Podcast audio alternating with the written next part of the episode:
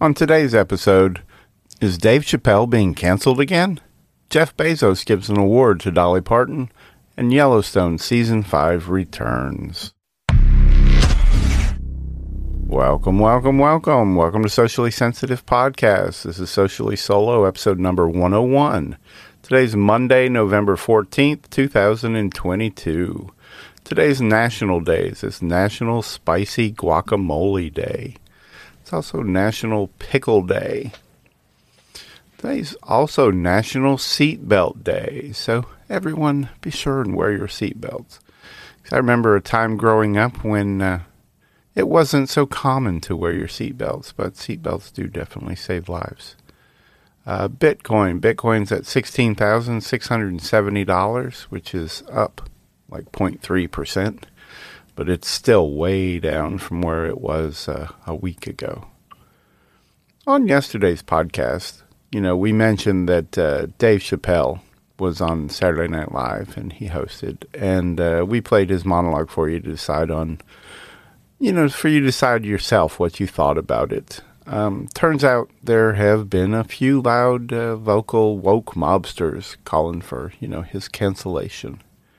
I think the uh, Chappelle monologue was was funnier than you know anything I've seen on SNL in a long time. Pretty probably since Eddie Murphy hosted. Uh, you know that was what three or four years ago. Um, but of course, as with everything, somebody was offended, and uh, they feel it's their duty to protect us from being offended ourselves. Also, um, even if we weren't offended, even if we thought it was hilarious and uh, it was a good take on uh, the political climate of today. Because I guess when did this awakening happen, and people begin to think that they uh, somehow somehow had a uh, a right to not be offended? Um, I've I've never known that to exist. You know, I've always felt that the issue of offense, I guess, is determined by the intent of the speaker, the person saying it not the listener. You know, as an example, let's say someone's telling jokes to a room full of 10 people. Uh, the comedian's intent is to be funny. They're, they're telling a joke. They want to be funny. And of the 10 people, nine people laugh and think it's hilarious. But one person is offended. Does that make the joke offensive? You know, let's say one person laughs and nine are offended. Does that make it offensive? I mean, it's not a majority rule. In every conversation, somebody will be offended if you put it in front of a large enough audience. And that's pretty much what the internet does amplifies the reach of everything everybody says. But even then, you know, I think you have the right to personally feel offended. You know, you can be offended all you want, but that doesn't give you the right to then eliminate that thing that you found offensive from the rest of the population that they don't get to determine for themselves. Jordan Peterson once said, If it persecutes the jester, it's probably a tyrant. So pay attention to whoever is out there calling for Dave Chappelle to be canceled um, because of his monologue. That's probably the uh, tyrant. And uh, one of the big ones that's calling for right now is the Anti Defamation League. You know, they came out condemning Dave Chappelle's SNL monologue. I just can't believe that people are surprised that Dave Chappelle made controversial jokes. That's what he does. I saw another story about Jeff Bezos. You know, each year he gives out, uh, it's called the Bezos Courage and Civility Award it recognizes leaders who uh, pursue solutions with courage and civility.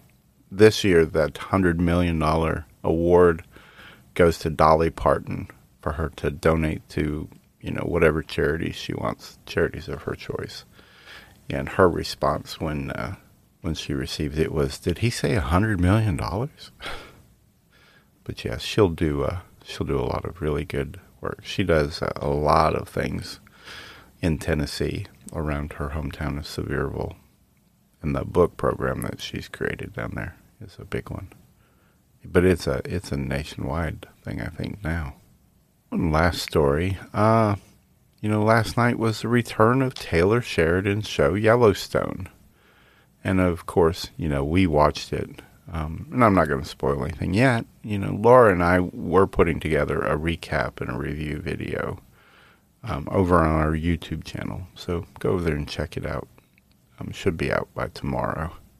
Taylor Sheridan also had uh, another new show started yesterday that we've talked about a, a little bit over the past week or two. Uh, it's called The Tulsa King with Sylvester Stallone.